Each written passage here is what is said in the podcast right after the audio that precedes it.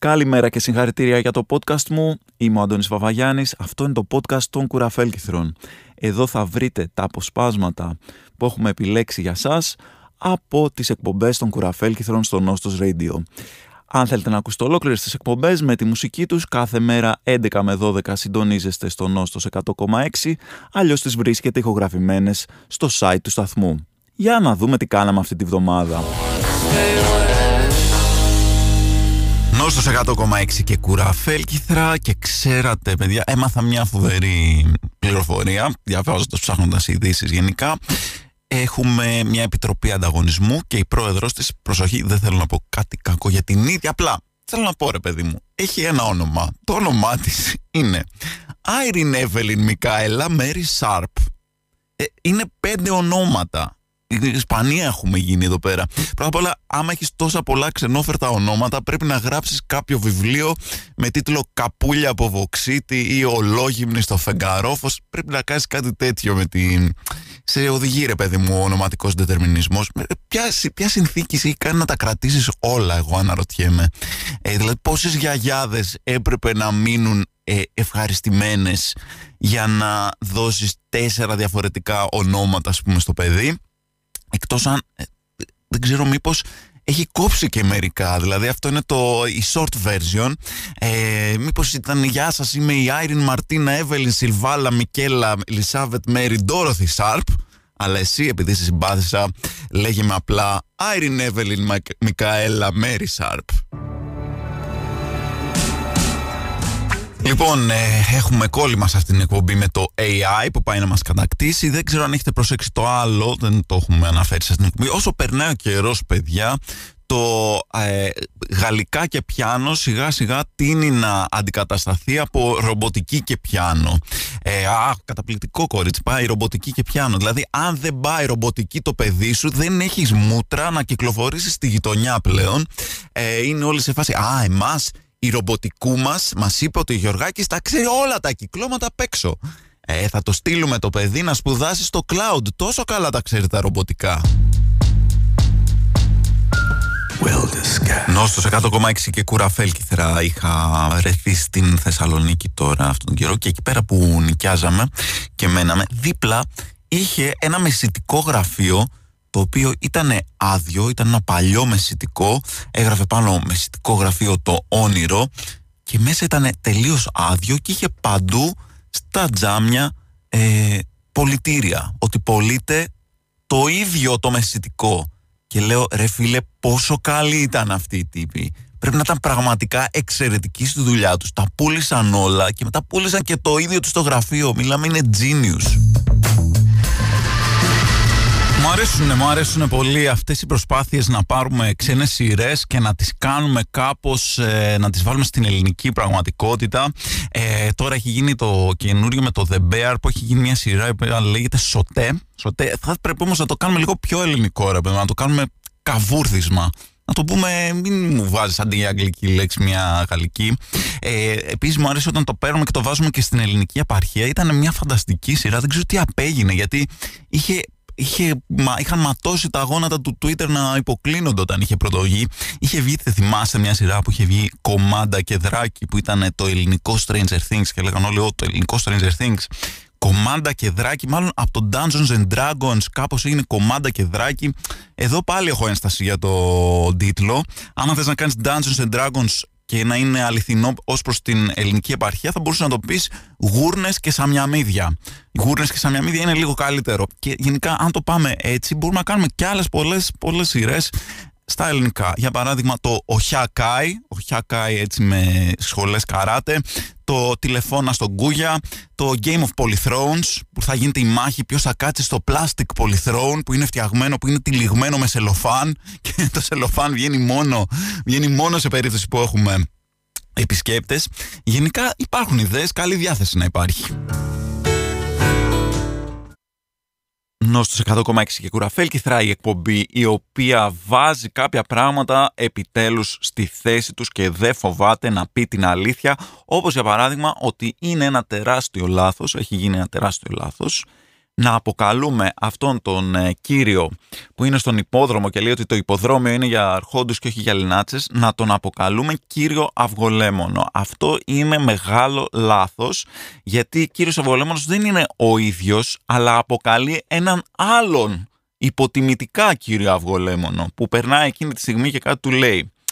Μιλάμε για σοβαρό θέμα και δεν είναι μόνο, δηλαδή και η Μέρι Σέλεϊ με τον Φραγκενστάιν, που λέμε όλοι Φραγκενστάιν και εννοούμε το τέρας, ενώ στην πραγματικότητα ο Βίκτορ Φραγκενστάιν είναι ο επιστήμονας που έφτιαξε το τέρας, ακριβώς το ίδιο πρόβλημα είχε. Ακριβώς το ίδιο και ακριβώς την ίδια βαρύτητα έχουν αυτά τα δύο γεγονότα για την παγκόσμια λογοτεχνία.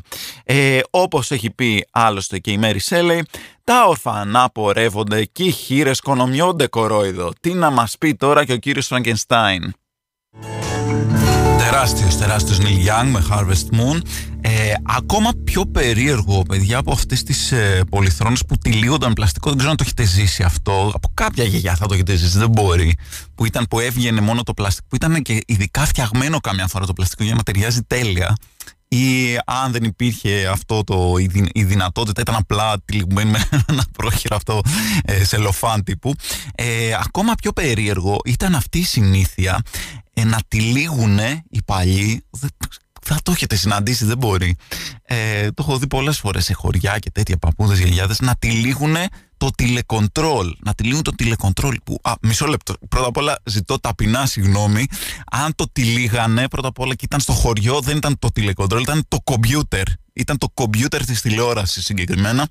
Λοιπόν, υπήρχε αυτή η μανία να το τυλίγουνε είτε με τέτοιο, ή με bubble wrap, ή με κάτι πλαστικό, μιας ακόμα οτιδήποτε πλαστικό βρισκόταν. Ποιο ήταν, ποιος ήταν ο σκοπός, ποιο ήταν το, ο απότερος σκοπός αυτού του πράγματος, να μην πάνε μικρόβια στο τηλεκοντρόλ, να μην χαλάσουν τα κουμπιά, να μην τους κλέψουν τα δακτυλικά αποτυπώματα της CIA ποτέ δεν, ποτέ δεν έχει εξηγηθεί ε, με έναν πιστικό τρόπο αυτό. Αν έχετε απαντήσει φυσικά μπορείτε να μου στείλετε όσο ακούμε τους φανταστικούς Alan Parsons Project και το Eye in the Sky.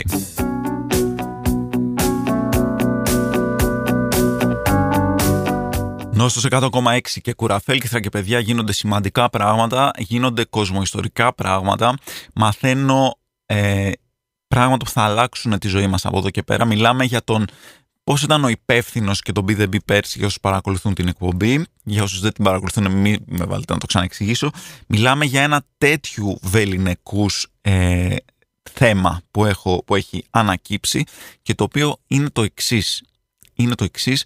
Παιδιά, ξέρετε πώς το παιχνίδι που λέγεται «Ο Μαριάμ, Μαριάμ, Μαριάμ συντορεμή». Λοιπόν, έχω να σας πω κάτι συγκλονιστικό κάποιοι ήδη το σκέφτονται και μόνο που το είπα, είναι ότι σε κάποιες περιοχές της Ελλάδας, κυρίως στη Βόρεια Ελλάδα, αν έχω καταλάβει καλά, αλλά θα γίνει και η σχετική έρευνα για να το εντοπίσουμε, δεν λένε Ο Μαριά, Μαριά, Μαριά. Λένε Σι Μαριό, Μαριό, Μαριό. Το καταλαβαίνετε αυτό, καταλαβαίνετε. Το, αντί για Ο, Σι. Έχει μια έτσι Ιταλιάνικη διάθεση. Και αντί για Μαριάμ, Μαριό. Ο Μαριό. Αχ, το Μαριό. Λοιπόν, δεν ξέρω τι γίνεται, τι συμβαίνει. Θα πρέπει να ερευνηθεί το θέμα και φυσικά θα πρέπει και εσείς να βοηθήσετε, οι μικροί ερευνητές μου, να ξαμολυθείτε και να ρωτήσετε τι γίνεται, πού λέγεται το ένα και πού λέγεται το άλλο, γιατί υπάρχει αυτή η διαφοροποίηση και να επανέλθουμε με περισσότερα γι' αυτό άλλη φορά. Τώρα πάμε να ακούσουμε μουσική και επαναρχόμαστε. Θα σας πω τώρα την αγαπημένη μου ιστορία, την αγαπημένη μου ιστορία από ε, επαφή με δημόσιες υπηρεσίες, ε, γενικά με υπηρεσίες. Ε, μου την έχει πει ένας φίλος. Τον φίλο μου αυτόν τον λέγανε Shepard, Shepard στο επώνυμο, είχε καταγωγή από την Αγγλία. Και ο φίλος μου, ο Shepard, είχε πάει σε κάποια υπηρεσία, δεν έχει σημασία, και προσπαθούσε να πει το όνομά του, το οποίο θα καλούσε αργότερα η γραμματεία για να περάσει να δει κάποιον. Νομίζω κάποιο γιατρό, δεν, δεν θυμάμαι, δεν έχει σημασία. Λέει λοιπόν, πάει στην ε, γραμματέα της, λέει, ποιο είναι το όνομά λέει Σέπαρντ. Α, λέει ωραία, Σέπα. Όχι λέει, Σέπαρντ, Σέπαρντ. Α, Σέπα, Σέπα, ωραία, γράφει κάτω Σέπα αυτή. Όχι, όχι. Λέει, πώς γράψετε Σέπα, γράψτε μετά Ρόνι Ταφ. Α, OK, okay, Ρόνι Ταφ. Ωραία, εντάξει, λοιπόν, ωραία. Ε, φεύγει λοιπόν ο φίλος, κάθεται, περιμένει στον αίθουσα αναμονής και κάποια στιγμή ακούει από τα μεγάφωνα να, τη φωνή της ε, κυρίας που ήταν στη γραμματεία να λέει «Ο κύριος Σεπαρόνιταφ». ο κύριος Επαρόνιταφ να περάσει. Νόστος 100,6 και κουραφέλκυθρα. Είμαι ο Αντώνης Βαβαγιάννης και ένα πράγμα που κάνω είναι να κρατάω σημειώσεις. Όταν μου έρχεται κά, κάτι αστείο, κάτι που θέλω να πω στο ραδιόφωνο, κάτι που θέλω να κάνω σε κόμικ, μπαίνω αμέσως στο κινητό, τσακ, τσακ, τσακ, γράφω ή σε αν έχω κάνει τετραδιάκι μαζί και γράφω. Μόνο που υπάρχει ένα πρόβλημα με αυτό. Υπάρχει ένα πρόβλημα Πολλές φορές, άμα είμαι έξω, ειδικά και δεν θέλω να κάτσω τώρα να γράψω ένα αστείο, εκείνη τη στιγμή να γράψω κάτι που άκουσα, θα κάνω μια μικρή σημείωση έτσι ώστε να τη δω αργότερα και να την φτιάξω. Είχα λοιπόν σημειώσει να σας πω δύο ιστορίες. Μία χτες που σας είπα ε, και μία σήμερα με το Σεπαρόνι Ταφ και μία χτες με το Γρηγόρη τον Αυξέντιο. Και από κάτω είχα σημειώσει και άλλη μία ιστορία να σας πω. Μόνο που το κακό είναι ότι είχα γράψει απλά Γρηγόρης Αυξέντιος, Σεπαρόνι Ταφ και από κάτω έχω γράψει Ελάφι δεν έχω την παραμικρή ιδέα τι είναι το ελάφι. Μπορεί να ήταν μια καταπληκτική ιστορία και πραγματικά νιώθω πολύ άσχημα που τη χάνετε, γιατί μπορεί να ήταν η πιο αστεία ιστορία που έχετε ακούσει στη ζωή σας. Προφανώς κάποιος κάπου, κάπου είδα την ιστορία αυτή, κάτι μου θύμισε μια ιστορία με κάποιο ελάφι, την οποία την έχω, δεν έχω ιδέα ποια είναι πια. Τελείωσε. Ήταν κάτι, έχει φύγει στους εθέρες. Τέλος πάντων, αν κάποια στιγμή στο μέλλον πω μια ιστορία με ελάφι που είναι πάρα πολύ αστεία, ε, θυμηθείτε να μου πείτε, να μου στείλετε Α, αυτή ήταν τότε που έλεγες με το ελάφι που δεν θυμόσουν τι είναι. Στα απίστευτα και όμως ελληνικά νέα της εβδομάδας, η Αθήνα μας, η πόλη μας, είναι γεμάτη με χριστουγεννιάτικα δέντρα που είναι σαν να τα έχουν στολίσει από τη μέση και πάνω. Γιατί συμβαίνει αυτό, θα αναρωτιέστε. Όχι, δεν, ε, δεν τους τελείωσαν τα στολίδια, απλά κάποιοι επιτίδιοι πάνε και τσιμπάνε όσες μπάλες φτάνουν. Έτσι, δεν είναι πλέον έκτες, δεν παίρνουν μαζί σκαμνάκι, ούτε κάνει ο ένας τον άλλο σκαμνάκι με τα χέρια, αυτό που κάνουμε παλιά στα παιδιά για να περάσουμε πάνω από μάντρες. Όχι, όχι, όχι, όχι. Ανεβαίνουν μέχρι εκεί, δεν ανεβαίνουν πουθενά μάλλον, σηκώνουν τα χέρια, πω, τι φτάνω, μέχρι εκεί θα τα πάρω όλα. Έτσι λοιπόν υπάρχουν κάποια δέντρα που είναι ε, ξυρισμένα έτσι από κάτω, πάνω είναι μια χαρά, τα βλέπεις ε, στολισμένα μια χαρά, από, από εκεί για κάτω είναι τίποτα. Και αυτοί οι τύποι φαντάζομαι θα, θα κάνουν χριστουγεννάρες στο σπίτι, θα έχουν άπειρα στολίδια παντού. Όποιος το έκανε είναι, πώς το λένε, θα περάσει Χριστούγεννα καταπληκτικά φέτος. Λοιπόν, λένε ότι σύμφωνα με τη θεωρία του χάους, μια πεταλούδα μπορεί να φτερουγήσει εδώ και στον ειρηνικό να ξεσπάσει μια καταιγίδα εξαιτίας ε, των γεγονότων που θα ακολουθήσουν από το ένα, ε, που θα συνδέσουν αυτά τα δύο διαφορετικά γεγονότα. Κανείς όμως δεν είχε προβλέψει ότι ένας χουλιγκάν του Ολυμπιακού μπορεί να ρίξει μια φωτοβολίδα σε έναν αγώνα βόλεϊ και μια ομάδα άλλου αθλήματος σε μια τελείως διαφορετική περιοχή στα Γιάννενα στην Κρήτη να μην έχει έσοδα για δύο μήνες. Καταπληκτικό γατάκια μαθηματική ε, μάθετε μπαλίτσα εδώ πέρα από την Ελλάδα. Φοβερές ε, εξελίξεις στην θεωρία του χάους και τουλάχιστον αυτόν τον τύπο με τη φωτοβολίδα τον πιάσαν. Αυτή την πεταλούδα ρε παιδιά που προκαλεί όλες αυτές, όλες αυτές τις καταιγίδες ακόμα την ψάχνουν.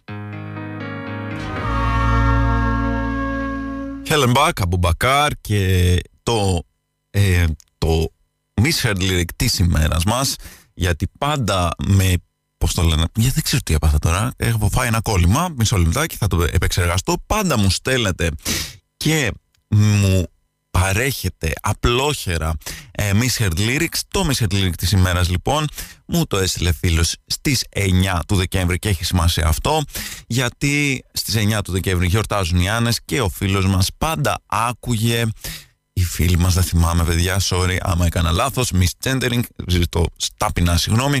Η φίλη μας ή ο φίλος μας λοιπόν μου έστειλε ότι άκουγε «Αχ Ανούλα του Φωνιά». «Αχ Ανούλα του Φωνιά, δεν θα είμαι πια μαζί σου».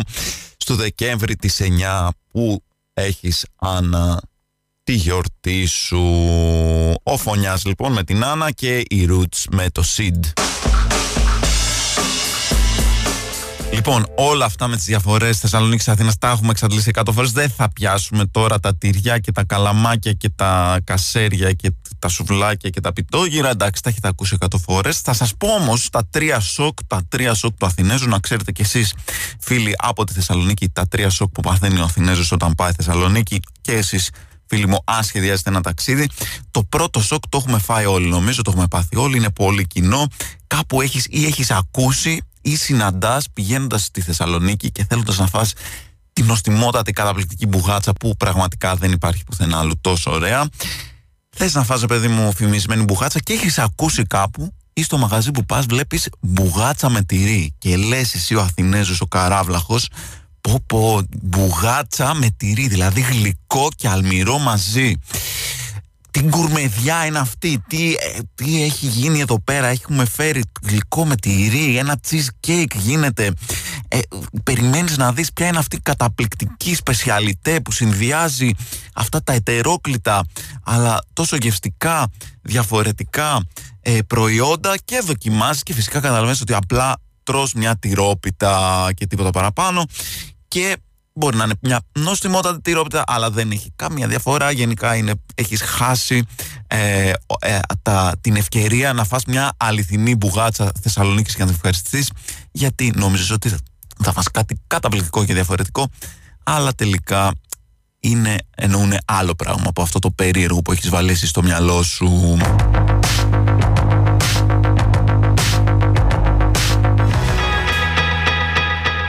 Πάμε τώρα στο δεύτερο σοκ του Αθηνέζου που παθαίνει όταν πάει Θεσσαλονίκη. Είναι αυτό που πρώτη φορά στη ζωή σου καταλαβαίνεις ότι το τόστ δεν είναι απαραίτητα τετράγωνο. Το τόστ στη Θεσσαλονίκη δεν υπακούει στις γεωμετρικές συμβάσεις μέσα στις οποίες πάμε εμείς οι χαμουτζίδες να το περιορίσουμε.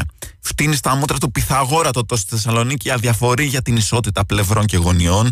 Οτιδήποτε μπει στην τοστιέρα είναι τώρα τόστ. Δηλαδή ρόμβος τόστ κύκλος τόστ, τραπέζιο τόστ, κόλουρη πυραμίδα τόστ, το χέρι σου να βάλεις μέσα και να το ψήσεις είναι πλέον τόστ. Λυπάμαι παιδιά, έτσι λειτουργεί το πράγμα, να το ξέρετε, για να μην σοκάρεστε, εγώ απλά σας προειδοποιώ. Νόστος 100,6 και κουραφέλκυθρα και πάμε και στο τρίτο σοκ του Αθηνέζου που ανεβαίνει στη Θεσσαλονίκη και αυτό είναι ίσως το πιο μεγάλο, είναι αυτό που δεν περιμένεις σε καμία περίπτωση, δεν το έχεις φανταστεί ότι μπορεί κάποιος να σε κοροϊδέψει για αυτό το πράγμα. Και αυτό είναι η κατάληξη σε, του παρατατικού σε αγά. Δεν φανταζόσουν ποτέ ότι ο παρατατικός θα μπορούσε να γίνει αντικείμενο κοροϊδίας. Και όμως μπορεί να γίνεις μόλις πεις περπάταγα, ας πούμε, τι περπάταγα, τι είναι αυτό, περπάταγα, τι είναι αυτή η λέξη περίεργη που είπες, δεν έχω ιδέα τι σημαίνει, δεν λέμε περπάταγα, λέμε περπατούσα. Δηλαδή, αντί για σειρακούσε, θα έλεγες σειράκαγε. Ε, όχι, μισό λεπτάκι, αυτό δεν είναι καν ρήμα, παιδιά. Εν τω μεταξύ, οκ, να το δεχτώ ότι δεν σου αρέσει, δεν το χρησιμοποιείς πολύ ωραία, αλλά εντάξει, μην OK, okay, το έχεις ακούσει όμως, ξέρω εγώ, το έχεις διαβάσει σε κάποιο βιβλίο, το έχεις δει σε κάποια ταινία, το έχεις ακούσει στην τηλεόραση. Δηλαδή, μέχρι και η βίβλος, ας πούμε, θεωρώ ότι κάπου θα έχει ένα, ένα παρατατικό σε -άγα. Ένα αρχή ή ένα γεωλόγο. Κάτι τέτοιο δεν θα υπάρχει εκεί μέσα. Open your mind. Κούρα Φέλγηθρα στο Νόστος 100,6 εκπομπή που θέτει τα ερωτήματα τα σημαντικά που δεν θέτει καμία άλλη εκπομπή και θα σας θέσω και ένα ερώτημα σημερινό. Σε αυτές όλες τις απεικονίσεις με τον Αδάμ και την Εύα, το φίλο Σικής πώς ακριβώς στέκεται εκεί πέρα και δεν πέφτει; Δεν, δεν λέω κάτι, μην νομίζετε ότι έχω κάτι πονηρό στο μυαλό μου ή έχω κάποια απάντηση αυτό. Εγώ απλά βάζω τους σπόρους της αμφιβολίας, ρε παιδί μου, προς όλους αυτούς τους ε, αναγεννησιακούς ζωγράφους. Γενικά, ρε παιδί μου, πώς εκεί πέρα η φυσική λίγο πήγε περίπατο Σκεφτείτε το λίγο και μπορείτε να μου απαντήσετε. Μπορείτε να μου στείλετε την απάντηση στο studio papakinoστosradio.gr ή να τη στείλετε στα προσωπικά μου social media. Αυτός είναι ο Wolfmon, Alone Again Naturally. Λοιπόν, άκουγα μια συνέντευξη της ε, Emma Stone στο Smartless που είναι ίσως το νούμερο ένα ή τέλος πάντων στο top 3 ε, podcast παγκοσμίως ε, που έχουν να κάνουν με συνεντεύξεις με τη showbiz και μιλούσαν, παιδιά, μιλούσαν για το Λάνθιμο. Η Emma Stone λέει ότι η καινούρια ταινία που έκανε με το Λάνθιμο είναι ό,τι καλύτερο έχει κάνει στην καριέρα της, το θεωρεί το top project, αλλά εμένα άλλο μου τράβηξε την προσοχή. Δεν είπαν ποτέ, ενώ μιλούσαν συνέχεια για το Λάνθιμο και μιλάγανε και οι τρεις παρουσιαστές και Emma Stone με δέος για το δικό μας το παιδί, ε, ποτέ δεν χρησιμοποίησαν την ε, λέξη Λάνθιμος. Πάντα το λέγανε ο Γιώργος. Γιώργος did this, Γιώργος uh, did the lobster, Yorgos did the, το, το άλλο, the, the, the deer. Ε, και λέω ρε φίλε, πώς, τι περίεργες σουρεαλιστικές εποχές ζούμε που αυτή τη στιγμή ο κορυφαίος αθλητής στον κόσμο είναι ο Γιάννης και ο κορυφαίος σκηνοθέτης στον κόσμο είναι ο Γιώργος. δηλαδή έχουμε Γιώργος και Γιάννης στην κορυφή του κόσμου. Είναι τρελό. Και είναι τρελό, όχι με έναν τρόπο, ξέρεις, ότι πω πω, ξέρω εγώ, η Ελλαδίτσα μας τη βγάζει. Ναι, παιδί μου, αντιτοκούμπο, ο Γιάννης, έπαιζε ε, δίπλα μας, δηλαδή έπαιζε μπασκετάκι στα Σεπόλια. Ο Λάνθιμος γύριζε ταινία στην Κινέτα, δηλαδή και οι δύο σε μέρη που κάποια στιγμή στη ζωή μας έχουμε περάσει για να πάμε σε κάποιο καλύτερο μέρος. Λοιπόν, σε περίπτωση που ανησυχούσατε, είμαι εδώ να σας καθησυχάσω, παιδιά, με αυτή την είδηση που διάβασα τώρα στο ίντερνετ μόλις πριν από λίγο καιρό βρέθηκε η ντομάτα που είχε χαθεί πριν 8 μήνες στον Διεθνή Διαστημικό Σταθμό. Βρέθηκε η ντομάτα, όλα καλά παιδιά, όλα καλά. Τώρα να βρεθεί και η φέτα και το αγκούρι και γίναμε παιδιά. Νόστος 100,6 και κουραφέλ και αν μου έλεγε κάποιος στα 19 μου ότι μια μέρα στο ραδιόφωνο θα παίξω Brian Adams σε συνεργασία με MLC θα του είχα ρίξει μια μπουνιά στη μούρη. Όχι εντάξει, αυτό νομίζω δεν έπεισε κανέναν. Τέλος πάντων, θα τον είχα βρήσει πάρα πολύ άσχημα. Βέβαια, αν τον έβριζα μπορεί να θύμωνε μετά. Τέλος πάντων, θα του έλεγα ότι κύριε είστε εθεροβάμων, είστε εθεροβάμων και φαντασιόπληκτος. Βέβαια αυτό, τώρα που το σκέφτομαι, μπορεί να τον στεναχωρούσε πάρα πολύ. Και δεν θα ήθελα ρε, να στεναχωρηθεί επειδή απλά μου είπε κάτι που όντως θα γίνει στο μέλλον. Τέλος πάντων, πιάσατε το νόημα. Λοιπόν, παιδιά, συνεχίζουν τα, τα φεστιβάλ. Τώρα δεν είναι ακριβώς κόμιξ αυτό που θα συμμετέχω. Μετά το Athens Con και μετά το Comic and Play.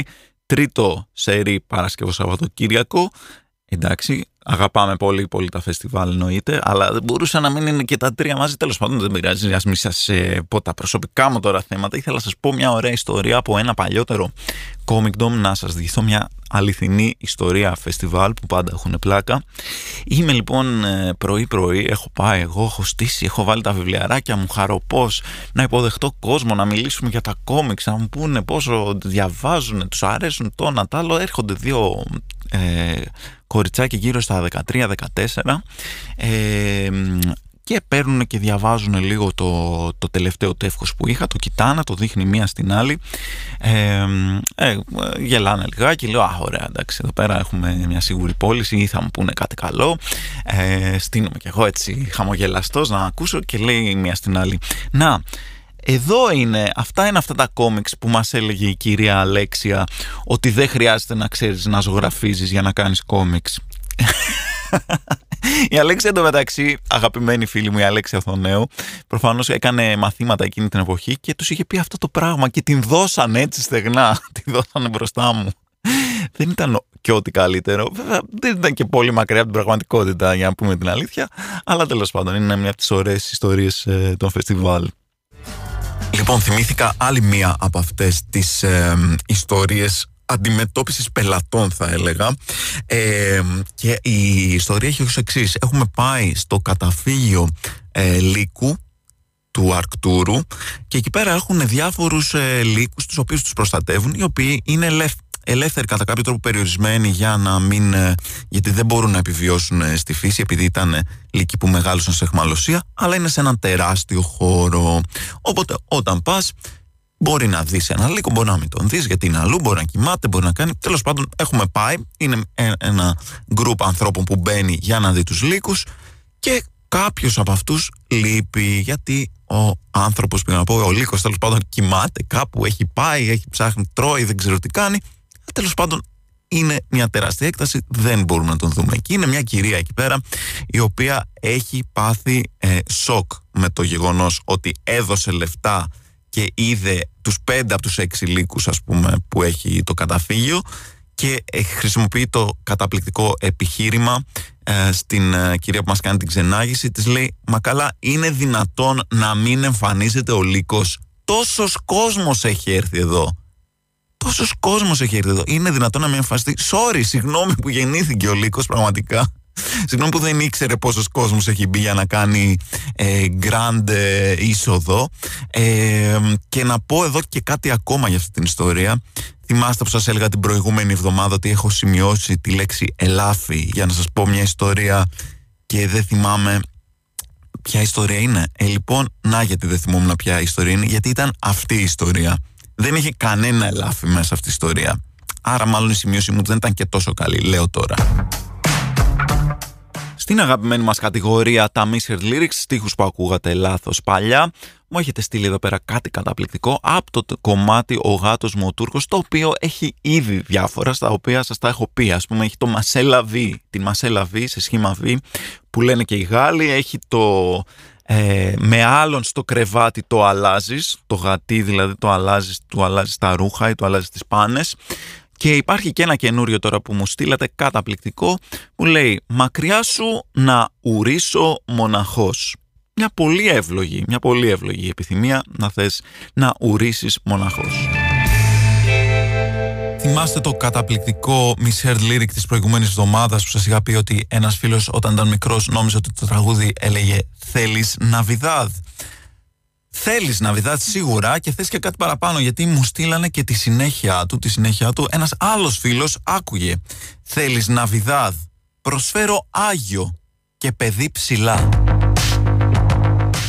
Λοιπόν εδώ ο φίλος μου ο Τάσος μου έχει στείλει μια ιστορία ε, υπαλληλικής τρέλας θα την έλεγα και ξεκινάει η ιστορία ότι είναι 90s και κάνει οικογενειακές διακοπές στην Κεφαλονιά. Αν απλά μου έλεγε την ιστορία δεν θα χρειαζόταν να μου κάνει αυτή την εισαγωγή. Είναι 100% θα ήμουν 100% σίγουρος ότι συνέβη στην Κεφαλονιά αυτό που μου περιέγραψε. Πάει λοιπόν Πάνε οικογενειακά σε μια ταβέρνα, ε, κάθονται να φάνε, είναι ο μαχαζάτος εκεί πέρα ε, και αράζει μαζί τους και τους πιάνει την κουβέντα. Κάποια στιγμή έρχεται και μια άλλη παρέα, κά, κάτι Βρετανοί τουρίστες. Κάθε 10 λεπτά λοιπόν ο μαχαζάτος φώναξε «Θανάση, έλα να πάρεις σε παρακαλώ, έλα να πάρεις ε, παραγγελία από τα παιδιά». Μία, δύο τον Θανάση, έλα να πάρεις παραγγελία από τα παιδιά, πουθενά ο Θανάσης. Περνάνε άλλα 10 λεπτά. Θανάση, έλα να πάρεις παραγγελία από τα παιδιά. Στο μεταξύ, αυτός αραγμένος, ε, παρεούλα με, το, με τον φίλο μου τον Τάσο που θα ήταν παιδί τότε και την οικογένειά του. Κάποια στιγμή ε, του λένε, Μα ε, πού είναι πια αυτός ο Θανάσης, δεν, ε, πού, πού, πού, έχει χαθεί; Τους λέει, Παιδιά, δεν υπάρχει κανένας Θανάσης. Απλά βαριέμαι να πάω να. βαριέμαι να πάω να το σερβίρω τους άλλους γιατί τα λέμε πολύ ωραία εδώ τόσο, τόσο, κεφαλονίτικη, τόσο κεφαλονίτικη ιστορία δεν υπάρχει πιο πολύ πραγματικά. Ο Αλέξανδρος ο Πασπαρτάνης μας στέλνει μια ωραία ιστορία υπαλληλικής τρέλας, μάλλον μια ιστορία τρέλας σε σουβλατζίδικο, διάλογος που άκουσε από δίπλα. Φτιάξε μου ένα χωρίς τζατζίκι και χωρίς μουστάρδα. Ε, κύριε, μουστάρδα δεν βάζω έτσι κι αλλιώς. Καλά, άντε, βάλε τζατζίκι. Μα αφού δεν θες τζατζίκι. Ε, καλά, μη βάλεις. Καταπληκτικός σουρεαλισμός που συναντάς στα ελληνικά σουβλατζίδικα. Η φίλη μας εδώ, η Κωνσταντίνα, μας έχει στείλει μια άλλη ιστορία στην οποία μας ρωτάει Ξέρεις τι είναι να έχεις μαγαζί με ρουλεμάν αυτοκινήτων και να έρχεται ο άλλος και να σου ζητάει Depon. Ομολογουμένως δεν έχω ιδέα πώς είναι κανένα από αυτά τα πράγματα. Επίσης λέει ότι έχει φοβερά θέματα γιατί είναι ε, γυναίκα που δουλεύει σε ένα μαγαζί με ρουλεμάν. Οπότε πολλές φορές μπαίνουν μέσα στο μαγαζί και της λένε έναν άντρα ψάχνω. Και καλά για να τους εξυπηρετήσει. Οπότε τι να κάνει, και αυτή τους τρολάρει και πολύ καλά τους κάνει και τους λέει: Ξέρετε, κι εγώ έναν άντρα ψάχνω, αλλά δεν βρίσκω. Δύσκολα τα πράγματα. Πολύ καλή, πολύ δυνατή απάντηση και είναι πραγματικά η απάντηση που αρμόζει σε αυτή την ερώτηση. Και τώρα μια από τις αγαπημένες μου από τις ιστορίες που μου στείλατε, εδώ πέρα η Τζοάννα μου την έχει στείλει, που λέει ότι δούλευε σε καφέ και έρχεται ξαφνικά η υπάλληλος από, το, από το γειτονικό, από το διπλανό κατάστημα που πουλάει ηλεκτρικά είδη και τη ζητάει δύο φέτες ψωμί του τόστ. Α, δεν ξέρω αν καταλαβαίνετε πού πάει αυτή η υπόθεση. Αν το σκεφτήκατε, πέσατε μέσα. Ναι, κάποιος ήθελε να αγοράσει μια τοστιέρα και ήθελε να την τεστάρει στο μαγαζί. Απίστευτο, απίστευτο. Open your mind. Καλημέρα και συγχαρητήρια για την εκπομπή μου. Είμαι ο Αντώνης Βαβαγιάννης και ακούτε Νόστος 100,6. Αυτή ήταν η Καλέξικο και έχω κρατήσει εδώ πέρα για πολύ σημαντικό και σοβαρό λόγο τη Χρύσα. Για να δω, ακούγεσαι; Ακούγομαι. Τώρα ακούγεσαι, μάλιστα. Λοιπόν, Χρύσα, έχουμε ένα άτυπο θέμα τον τελευταίο καιρό που είναι ιστορίες από μαγαζιά, ανθρώπων που δουλεύουν σε μαγαζιά, ανθρώπων που έχουν πάει σε μαγαζιά και έχουν κακό σερβις και όλα αυτά. Και ήθελα να μου πεις αν έχεις και εσύ μια τέτοια ιστορία. Μάλιστα. Ε, Θέλεις να σου πω δηλαδή για την πιο ατέριαστη δουλειά που έχω κάνει στη ζωή μου. Τέλεια. Ήτανε, Δεν ήταν αυτή η λοιπόν- ερώτηση, αλλά άμα ταιριάζει στο θέμα, είμαι μέσα. Αυτό είναι. Ε, λοιπόν, στην εστίαση ήταν. Τέλεια, Ήταν ένα, ωραία, καλοκαίρι, άρα, ένα το πας, ναι. φοιτητικό καλοκαίρι. Ε, ήμουνα στο εξοχικό μου και σκέφτηκα ότι μπορώ να συνδυάσω ε, τις διακοπές μου με το να βγάλω και κάποια χρήματα. Γιατί ήταν διακοπές στο εξοχικό το οικογενειακό. Δεν ήταν να πεις ότι έκανα τρέλες με τις φίλες μου, οπότε είπα έχω χρόνο να πάω να δουλέψω και βαριόμουν όλη μέρα και αυτά. Και λέω θα πάω να δουλέψω στο ε, μπαράκι, ε, το παραλιακό, το ένα μπαράκι παραλιακό που είχε αυτή η περιοχή, η κινέτα. Α, η εξωτική κινέτα. Η κινέτα του Λάνθιμου. Ξέρεις ότι αυτό. Έχει όλα- εμπνεύσει τους Βεβαίως, μεγαλύτερους τους μεγαλύτερους. καλλιτέχνες. Στηρίζουμε. Είδες στι χρυσέ σφαίρες πόσε υποψηφιότητε. Αν δεν υπήρχε κινέτα, αν δεν υπήρχε κινέτα, θα είχε φτάσει εκεί που έχει φτάσει ο λάθιμος. Ακριβώς. Πάω λοιπόν εγώ, μου λέει βεβαίως ψάχνουμε ε, κορίτσι για μπουφέ. Πολύ ωραία. Λέω ποτέ δεν ξέρω να φτιάξουν, δεν είμαι μπαργούμαν. Τέλεια. Θα πάω το πρωί, θα φτιάχνω καφέδες. Οι καφέδες ήταν κάτι πάρα πολύ εύκολο. Κυρίως φραπέ πίνουν στην, ε, πίναν στην ε, κινετα Δεν είχε, αυτό έλεγα κιόλας και χθες ότι δεν είχε έρθει αυτό, αυτή η μόδα με το. Δεν υπήρχε το εσπρέσο, φρέντο, τέτοια δύσκολα. Μακιάτο, λούγκο, μπλα μπλα. Φραπές, γλυκός, σκέτος, μέτριος, τέλος. Ναι, ή ναι, άμα κάποιος Ναι. ήταν ανώμαλος και το καλοκαίρι έπινε στο καφέ. Κάτι και τελείωνε, ήταν εύκολα. Πάω λοιπόν την πρώτη μέρα. Ε, γενικά φραπέδες, όντως θα ήθελα. Πήγαινε πάρα πολύ καλά η βάρδια. Ένας μου ζήτησε ένα Irish coffee. Το φτιάξα όμως, το ήξερα τι είναι. Λες να βάλω λίγο ουίσκι μέσα. θα Ναι, βγει. θα Στο βάλω κάτι, φραπέ. κάτι αλκοολούχο και θα βγει. Και έρχεται την τελευταία μέρα, μ, ε, την τελευταία όπως αποδείχτηκε μέρα, την τρίτη δηλαδή, τρίτη μέρα δουλειάς. Ένας κύριος και μου λέει: Γεια σας, ήθελα ε, λίγα ουζάκια και μια ποικιλία. Και εγώ, φίλοι μου, δεν ήξερα τι είναι η ποικιλία. Πώς ζούσες πραγματικά; Δεν ήξερα τι είναι η ποικιλία. Ένα ούζο με μεζέ. Ήταν στο μυαλό μου. Ένα ούζο με κάτι να τσιμπήσουμε. Ναι. Ένα ούζο. Δεν, δεν ήξερα ότι τη χρήση της λέξης αυτής. Ήμουν και μικρή. Λέω ποικιλία τώρα τι είναι. Πάω σε κάτι φίλους μου που καθόντουσαν εκεί πέρα σε ένα τραπεζάκι γιατί είπαμε όλοι εκεί πηγαίνανε. Δεν είχε τίποτα άλλο. Η κινέτα της λέω να σου πω. Άκου είναι τι ένας- τρελό μου ζήτησε αυτός. Άκου, της λέω ένας κύριος εδώ πέρα και μου ζητάει ποικιλία. Ξέρεις τι είναι. Ναι, μου λέει, θέλει να φάει. Της λέω, «Α, ε, ξέρεις και να τη φτιάχνεις. Μου λέει, παιδί μου, στο ψυγείο. Θα ανοίξει, μου λέει το ψυγείο. Θα πάρεις ό,τι έχει, ντομάτες, τυριά, τέτοια. Της λέω, αυτό δεν μπορώ να το κάνω. Δεν Γιατί; γίνεται, της λέω. Δεν ξέρω, τη λέω να το κάνω. Λοιπόν, άκου διακριτικά θα σηκωθείς, της λέω από το τραπέζι όπου κάθεσαι και πίνεις την καφεδάρα σου ή την Καφεδούμπα. καφεδούμπα σου. Γιατί Έτσι, αυτό, μπράβο. αυτή ήταν η φάση τότε εκεί. Ταυλάκι, όλα. Και θα έρθεις μέσα, της λέω από το μπαρ, το φτιάξεις εσύ. Μου λέει, Μα μου λέει, Μα μου δεν έχει μάτι. Λέω, Εδώ πέρα παίζει τη δουλειά μου. Εντάξει, μου λέει, Θα έρθω. Έρθε πίσω από το μπαρ, άρχισε να άνοιξε το ψυγείο. Όντως έφτιαξε ένα πραγματάκι. Του το πάω. Μου λέει, Α, του πάω στον κύριο. Ναι. Μου λέει, ποικιλία. Λέω, Ναι, ναι, μου λέει, Βλέπω κάνετε οικονομία στα υλικά.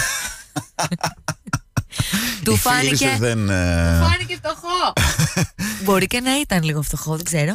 Ε, ναι, του λέω και αυτά εγώ κο- Καλά και φίλη κατακόκκινη. σου τι, γιατί έκανε τόση οικονομία, δικά τη ήταν. Τι την Παιδί μου ένοιαζε. βρήκε ένα μικρό πιατάκι τώρα, δεν, ήταν, ε, Ναι, το- ναι. δεν, ήταν, δεν είχαμε Ναι, δεν εξοπλισμό ξέρετε για... τι ήταν. Ναι, δεν ξέραμε.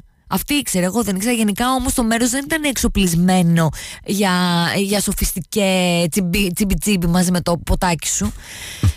Ντράπηκα λίγο, μετά σκέφτηκα, τα ξανασκέφτηκα. Λέω, εντάξει, κοιτάξτε να δεις. Α μου γίνει ένα μάθημα. Αυτό δεν, αυτό δεν είναι για Αυτή η όλους. δουλειά ναι, δεν είναι για Τίποτα σένα. δεν είναι για όλους. Τίποτα δεν είναι για όλους. Παρετήθηκα τρεις μέρες αυτό κράτησε. Τρεις μέρες. Αυτό δεν ήταν μεγάλο βασανιστήριο, αλλά με αποθάρρυνε πάρα πολύ αυτό με την ποικιλία. Η ποικιλία σου στέρισε μια καριέρα στην ε, εστίαση που. Μπορεί και η πιο καλή γκρασόνα να ήμουν εγώ. Αν δεν ήταν αυτή η εμπειρία στην κινέτα. Κατάλαβα, κατάλαβα. Θα σε ξανάβρω στους μπουφέδες. Όχι, δεν είναι έτσι το τραγούδι, αλλά είναι ένα άλλο τραγούδι Και με επίσης μπουφέδες. δεν θα Α, με ήθελα- ξανάβρεις. Θα ήθελα. Ναι, δεν θα σε ξαναβρω στους μπουφέδες. Δεν θα ήθελα να ήμουν μπουφετζής. Αυτό έψαχνα το τραγούδι και πάμε να ακούσουμε JJ Cale, Don't Go to Strangers.